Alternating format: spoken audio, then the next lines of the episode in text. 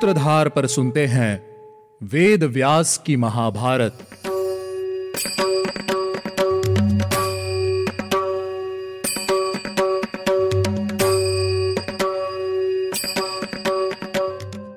आप सुन रहे हैं सूत्रधार प्रस्तुति व्यास जी द्वारा रचित महाभारत और मैं हूँ आपके साथ आपकी सूत्रधार मान्या शर्मा।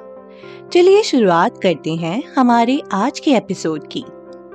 आज के इस एपिसोड में मैं आपको बताऊँगी कि शेषनाग ने ब्रह्मा जी से क्या वर मांगा। लेकिन इससे पहले चलिए लेते हैं एक छोटा सा रिकैप पिछले एपिसोड में हमने जाना कि कैसे गरुड़ देव ने अपनी माता को दासीपन से छुटकारा दिलाने के लिए इंद्र और देवताओं से युद्ध करके अमृत कलश जीत लिया, जिसके बाद पक्षीराज गरुड़ भगवान विष्णु से मिले। जिन्होंने उन्हें दो वरदान दिए। पहला, कि पक्षीराज करुड़ भगवान नारायण के ध्वज में हमेशा उनके ऊपर स्थित रहेंगे। और दूसरा, कि वे बिना अमृत पान किए भी अमर रहेंगे। जिसके बाद गरुड़ देव ने भी विष्णु जी से वरदान मांगने के लिए कहा, जिसमें भगवान विष्णु ने पक्षीराज गरुड़ को अपने वाहन के रूप में मांगा। गरुड़ देव का सामर्थ्य देखकर इंद्रदेव भी समझ गए कि वे एक आम पक्षी नहीं हैं, और उन्होंने पक्षीराज गरुड़ से मित्रता करने का फैसला लिया, जिसके बाद वरदान स्वरूप पक्षीराज गरुड़ ने इंद्रदेव से नागों को उनका भोजन बनाने का वर मांगा। यहीं से नाग गरुड़ देव का भोजन बन गए। अमृत कलश नागों के हाथ ना लगे, इसीलिए पक्षीराज गरुड़ और इंद्रदेव ने उपाय निकाला कि जैसे ही पक्षीराज अमृत कलश को नीचे रखेंगे, वैसे ही इंद्र उसको हर लेंगे और अंत में ऐसा ही हुआ। गरुड़ देव की माता वंता को दासीपन से छुटकारा मिला और नागो को अमृत भी नहीं मिला। आखिर में हम सुन रहे थे कि अपनी माता कद्रू के शाप से चिंतित होकर शेष नाग ने कठोर तपस्या करना आरंभ कर दिया था। जिससे प्रसन्न होकर ब्रह्मा जी ने शेषनाग को दर्शन दिए और उन्हें वर मांगने के लिए कहा। उत्तर देते हुए शेषनाग ने कहा, भगवान, मेरे सभी भाई मंद बुद्धि हैं। मैं उनके साथ नहीं रहना चाहता हूँ। वे हमेशा एक दूसरे में दोष निकालते हैं और माता विंता के पुत्रों से भी ईर्ष्या रखते हैं। पक्षीराज गरुड़ और अरुण भी हमारे भाई हैं। लेकिन मेरे नाग भाई हमेशा उनसे बैर रखते हैं। इन सभी बातों से परेशान होकर मैं तपस्या में लग गया।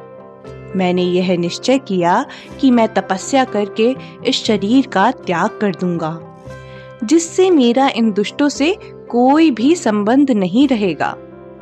ब्रह्मा जी ने कहा, शेष, मैं तुम्हारे सभी भाइयों को अच्छे से जानता हूँ।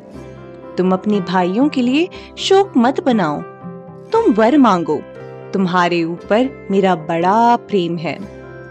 ये सौभाग्य की बात है कि तुम्हारी बुद्धि धर्म में लगी हुई है। वर मांगते हुए शेषनाग ने कहा, भगवान, मेरे लिए सबसे बड़ा वर यही है कि मेरी बुद्धि धर्म में ही लगी रहे। ब्रह्मा जी बोले, शेष तुम्हारे इस इंद्रिय संयम से मैं बहुत प्रसन्न हूँ। मेरी आज्ञा से तुम धरती को स्थिर करने के लिए इसे अपने सर पर धारण कर लो। शेष नाग ने ब्रह्मा जी की आज्ञा का पालन करते हुए धरती को स्थिर करने के लिए अपने सर पर धारण कर लिया। सारी पृथ्वी को धारण करते हुए शेष नाग धरती के नीचे पाताल लोक में चले गए और वहीं निवास करने लगे। शेष नाग के चले जाने के बाद महाबली वासुकी को नागराज के पद पर नियुक्त किया गया। नागराज वासुकी भी माता से मिले शाप को लेकर काफ़ी चिंतित थे। वासुकी अपने भाइयों से इस शाप के समाधान के लिए चर्चा कर रहे थे। वे समझ गए थे कि इस शाप से बचने के लिए उन्हें जन्मे जय का नाग यज्ञ हर हाल में रोकना ही होगा। यज्ञ को रोकने के लिए उपाय देते हुए कोई कहता है, मैं ब्राह्मण बनकर जाऊँगा और सभी ब्राह्मणों को डस लूँगा। दूसरे नाग कहते हैं, हम सब लोग जन्मे जय के विश्वास पात्र बन जाएँगे और उन्हें यज्ञ करने से रोक देंगे। कोई कहता है, हम जन्मे जय को ही डस लेंगे। तो कोई कहता है, हम यज्ञ में विघ्न खड़ा कर देंगे। तो कोई नाग कहते हैं हम मेघ बनकर यज्ञ की अग्नि को शांत कर देंगे। सभी नागों की बातें सुनकर वासुकी ने खूब सोच विचार किया और उसके बाद उन्होंने कहा, मुझे लगता है कि हमें महर्षि कश्यप जी को प्रसन्न करना चाहिए। उसी से हमारा कल्याण होगा। वासुकी की बात का समर्थन करते हुए एला पत्र ने कहा, यह संभव नहीं है कि वह यज्ञ ना हो। हम राजा जन्मे जय का कुछ भी नहीं बिगाड़ सकते हैं। नागों ने देवताओं की शरण ली और उनसे उनकी रक्षा करने के लिए मदद मांगी। सभी देवता ब्रह्मा जी के पास गए और उनसे नागों की इस दशा के विषय में बात करते हुए उनके इस तरह अंत होने का कारण पूछा। ब्रह्मा जी ने कहा, इन दिनों भयानक रूप और विषैले सर्प ज़्यादा हो गए हैं। मैंने प्रजा के हित को ध्यान में रखते हुए ही उस समय माता कद्रु को ना नहीं कहा। किंतु जो नाग धर्म की ओर हैं, उनका नाश नहीं होगा। जरदकारु नाम से विख्यात एक बुद्ध, एक बुद्धिमान महर्षि होंगे जिनका विवाह जरदकारु नाम की एक नाग कन्या से होगा। और उन दोनों की संतान ही सभी नागों को इस शाप से बचाएगी। इसके बाद सभी नाग अपनी बहन जरदकारु का पालन पोषण बड़े प्यार से करने लगे। अब हम वापस चलते हैं ऋषि शौनक के सत्र में। शौनक जी ने उग्र शवा जी से पूछा, सूत नंदन, हम ऋषि जरदकारु की कथा सुनना चाहते हैं। हम यह जानना चाहते हैं कि पृथ्वी पर उनका नाम जरदकारु क्यों प्रसिद्ध हुआ? उत्तर देते हुए उग्र श्रवाजी ने कहा जरदकारु में जरा का अर्थ है शय शय यानी के धीरे धीरे घटना। और कारु का अर्थ है कठोर।